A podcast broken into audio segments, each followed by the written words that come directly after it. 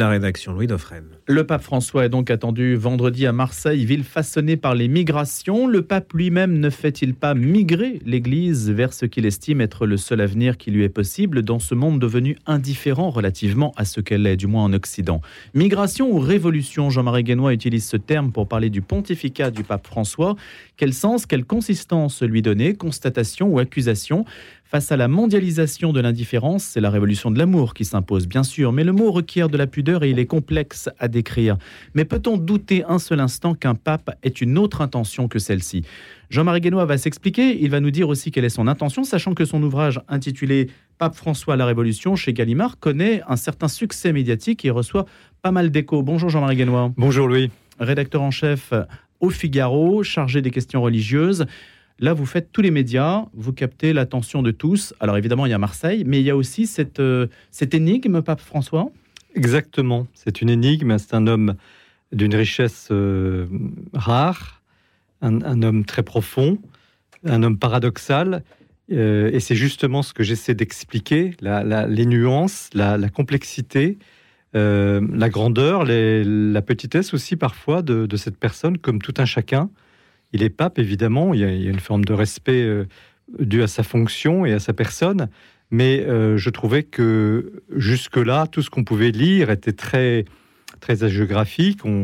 D'une certaine manière, on n'avait pas le droit de critiquer le pape. Il ne s'agit pas de critiquer le pape, il s'agit de faire un portrait le plus objectif possible de ce qu'il est, de, ce qu'il veut faire, euh, de la portée de sa réforme.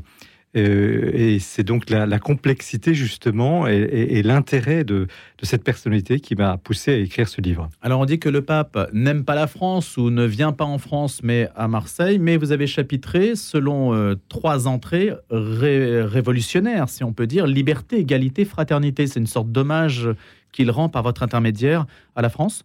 À la France, mais pas à la République dans le sens... Euh, anti, euh, anticlérical, évidemment. c'est une liberté d'auteur, mais j'ai trouvé que ces trois mots que j'ai inversés d'ailleurs, euh, égalité, euh, fraternité, liberté, résument assez parfaitement, ces trois concepts qui résument assez parfaitement les trois axes majeurs de, sa réforme. Donc c'est pas un parallèle, un hommage à la politique républicaine anticléricale, pas du tout.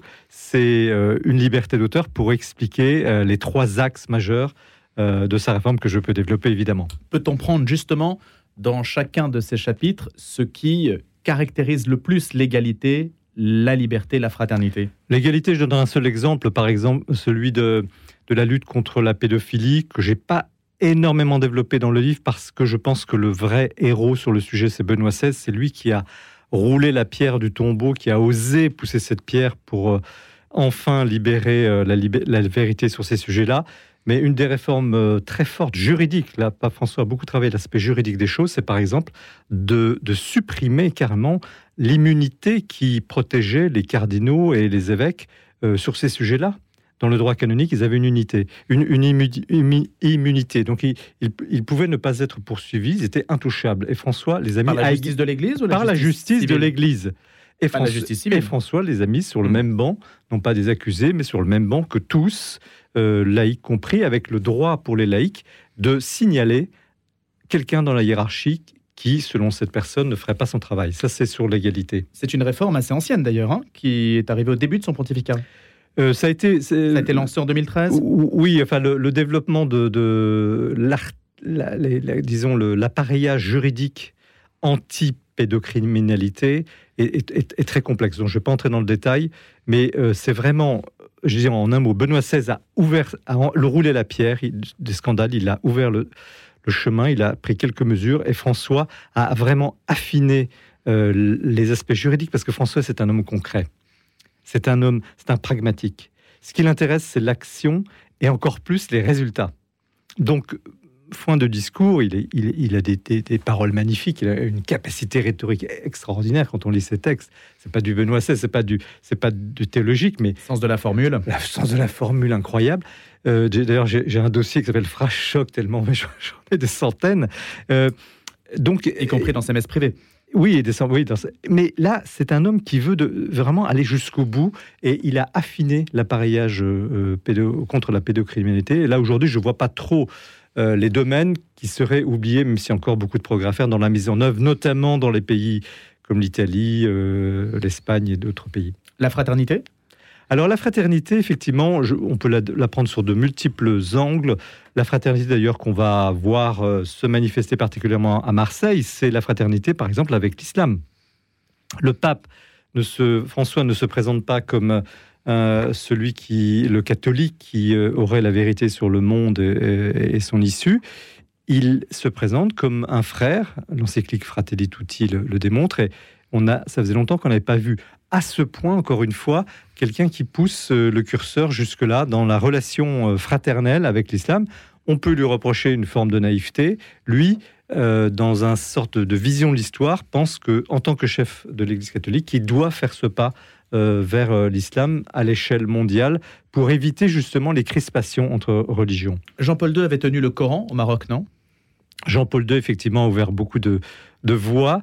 Euh, mais il n'avait pas été, euh, je dirais aussi euh, fraternel dans le sens où François, un peu, d'une certaine manière, je l'ai vu à Abu Dhabi quand il a signé la fameuse charte avec l'université Al-Azhar, l'université islamique du Caire.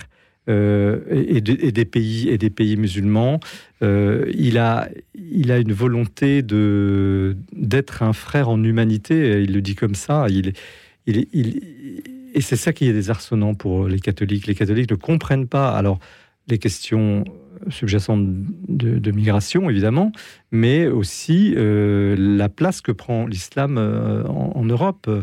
Moi, je lui avais posé la question. Euh, les catholiques ne comprennent pas. Les catholiques ont du mal à comprendre. Moi, j'ai l'impression qu'ils sont obsédés par ça, pour certains en tout cas, non? Comment Oui. Et c'est là où le pape est parfois clivant. Les catholiques ont du mal à comprendre pourquoi le pape catholique ne défend pas plus l'Europe euh, de tradition et d'histoire chrétienne. Ça, ils, ne comprennent pas. Et ils ne comprennent pas ce personnage, et, c'est aussi le sens du livre, qui est effectivement issu euh, de parents et de grands-parents italiens, d'une migration italienne en Argentine. Donc il est, il, est, il, est, il est au fond de lui européen et argentin. Donc il a une toute autre vision de l'Europe parfois une certaine amertume sur cette Europe qui l'a beaucoup déçu. Il, il trouve que l'Europe a vieilli, que l'Europe se comporte comme une grand-mère, je le cite, euh, et il voudrait que, il voit au fond euh, les arrivées massives de migrants qu'il encourage par ailleurs comme. il les encourage. Oui, il les encourage de fait, puisque il, a, depuis le début, on va encore le voir à Marseille, il a toujours exprimé la, la, volonté et, pris à partie les Européens, l'exigeant l'accueil inconditionnel, un toit une formation, et un travail. Euh, alors, cette politique migratoire est un peu, c'est un peu affléchi au cours du pontificat. Quand il était en Suède, il avait discuté avec les, les responsables politiques. Et entre le voyage aller en Suède, j'étais dans l'avion, et le retour, euh, il avait entendu de la part de ses amis sociodémocrates euh, qui étaient à l'époque au gouvernement euh, en Suède, l'impossibilité, eux étaient arrivés au point de, rupture. Il leur, leur dit, nous voulons bien faire, mais nous n'y arrivons plus, les, flux sont trop importants. Et donc, il a un peu infléchi sa position là-dessus. Aujourd'hui, il demande à l'Europe en tant qu'institution de prendre en main ce dossier et il est revenu à une, une politique plus traditionnelle de l'Église catholique que développait Jean-Paul II, Benoît XVI, qui n'ont jamais été indifférents à ces questions-là. Il ne faut pas non plus penser souvent euh, les supporters en quelque sorte de François imaginent qu'il est en train de, créer une Église, mais excusez-moi, la charité existait bien avant, la solidarité avant lui. Donc euh, cette tradition de l'Église, c'était de dire nous devons tout faire pour que les gens puissent vivre, travailler dans leur pays, demeurer dans leur pays, et c'est l'aide au développement qui doit être la grande politique euh, migratoire d'une certaine manière pour soigner euh, ce problème à sa source. Maintenant, François donc revient une position plus modérée, je dirais, même s'il est très incisif, on va, le voir à Marseille, très incisif toujours sur l'appel à la conscience européenne, notamment en Méditerranée, qu'il considère comme un cimetière, malheureusement, de, personnes qui ont, qui, ont, qui ont pris des embarcations de fortune pour venir en, en Europe et qui sont morts en mer. Vous pensez, Jean-Marie Ganois, qu'il va maintenir à Marseille son discours ou y aura-t-il une inflexion sur cette question-là devant ce que l'on voit à Lampedusa, par exemple, et devant l'attitude de certains pays comme l'Allemagne? Écoutez, j'ai été très frappé dans les dernières conférences de presse euh, où il est toujours questionné sur le sujet. Euh, de son insistance euh, sur cette question. Et quand je lui ai posé la question au retour des GMJ de, de Lisbonne, est-ce que vous avez quelque chose contre la France? C'était moi qui posais la question ce jour-là. Euh, j'ai répété deux fois la question. Non, non, il n'a pas dit j'ai rien contre la France, mais il a laissé entendre qu'il n'avait rien contre la France. Évidemment, pourquoi venait-il à Marseille et pas en France? Mais il a toujours euh, répété je viens à Marseille pour la question euh, d'émigration. De la, c'est vraiment pour lui une hantise. Il il, prend ce sujet comme peut-être le grand sujet de social et politique de son pontificat. Fraternité, égalité, liberté? Liberté, euh, j'ai pas mal développé la question des divorcés mariés. Parce que j'avais eu quelques difficultés dans mon, dans mon métier de journaliste en, expliquant euh, le synode sur la famille. Euh, et on m'avait reproché souvent d'être trop, critique sur ce synode. Pas du tout, je faisais mon travail, j'expliquais qui était pour, qui était pour, les, débats. je faisais mon travail de journaliste, qui est parfois un peu incompris quand on essaie de faire la part des choses. Et euh, j'ai repris ce, chapitre euh, parce que François a, voulu soigner une, sorte d'injustice, euh, je dirais une triple peine qui frappait des personnes victimes d'un divorce, qui se trouvaient d'une certaine manière exclues de la communion cléricale, et qui, quand on creuse un peu le sujet, certes n'avaient pas le droit de communier, mais surtout n'avaient pas le droit, la possibilité de se confesser, d'aller voir un prêtre, de demander pardon, de recevoir le pardon. Et ça, c'est quelque chose de terrible dans une conscience personnelle quand on a été soi-même victime. C'est toujours très compliqué les affaires du divorce, hein. je ne veux pas simplifier. Mais euh, François a cherché une solution. Et comme dans tous les domaines de sa réforme, c'est pas quelqu'un qui va changer finalement le, dogme parce qu'il sait qu'il ne peut pas, qu'il y aura des oppositions et que ça sera impossible à modifier.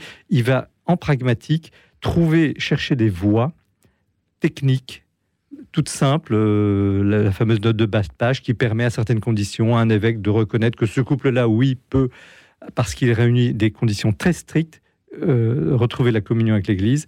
Donc le pape cherche toujours des voies très très simples, très très très praticables. Comment je fais en pratique pour contourner l'obstacle? Sans, euh, disons, euh, réduire la portée du, dogme de l'enseignement de l'Église. C'est ça le pape François, c'est un pragmatique. Y a-t-il l'émergence d'un langage dans l'Église catholique qui n'existait pas auparavant? Si on pense au capitalisme inclusif, si on pense au droit LGBT, est-ce que vous estimez, Jean-Marie Ganois, qu'il y a une appropriation d'un langage externe et que l'Église évolue de ce point de vue-là? Est-ce que c'est aussi un aspect de la révolution? Je ne dirais pas qu'il y a un langage nouveau, mais il y, a, une pensée nouvelle. Il faut quand même bien reconnaître que le pape François, par sa personne, sa formation, euh, son histoire, est, plutôt centre-gauche. C'est un social-démocrate. Ils se sont très à l'aise avec tous les combats euh, planétaires aujourd'hui, que sont l'écologie. Je ne dis pas qu'il n'y a, pas que la gauche qui défend l'écologie, évidemment. Euh, et lui, la, question des personnes homosexuelles. et donc, lui s'inscrit dans cet agenda mondial. Euh, c'est pas l'invention d'un nouveau langage. Il épouse en fait les grandes problématiques actuelles mondiales, à la fois pour montrer que l'Église s'y intéresse de très près.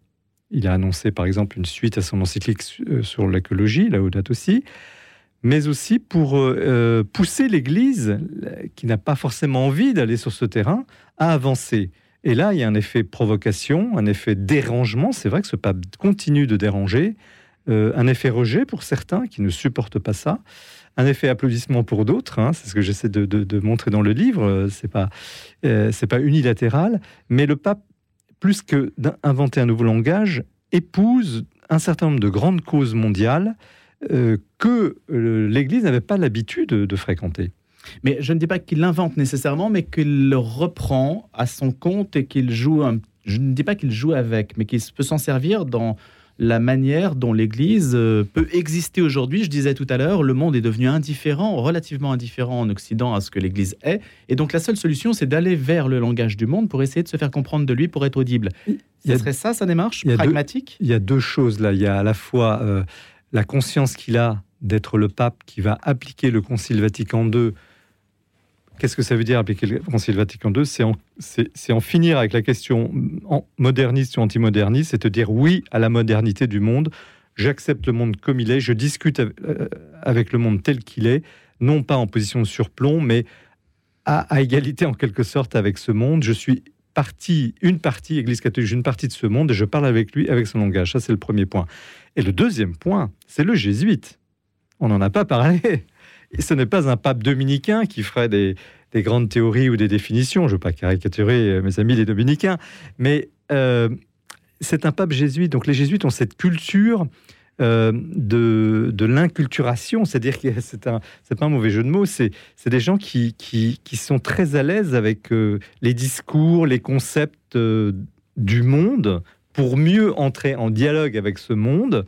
Et eux ont typiquement cette culture où, où, ils absorbent en quelque sorte. Ils font leur des langages, des, des positions, des, des questionnements qui sont des questionnements du monde aux grandes dames d'un certain nombre de, catholiques ou de théologiens qui estiment que l'Église se perd dans, cette, dans, cette, dans ce dialogue. Et qui n'arrive pas à suivre.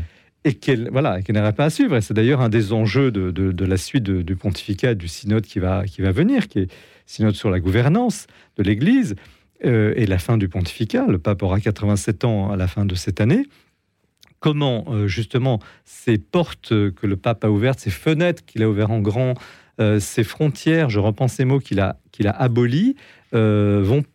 Est-ce que cette politique d'ouverture à tout va va perdurer?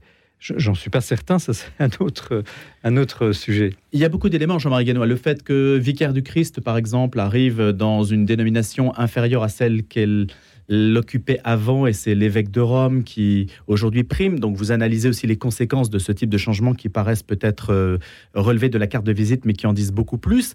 Il y a aussi euh, l'infantilisme catholique que vous attaquez parce que les catholiques euh, sont une image, en tout cas peut-être les catholiques français, déformés du pape et on, a toujours une appréciation, on le relie toujours à travers notre propre prisme.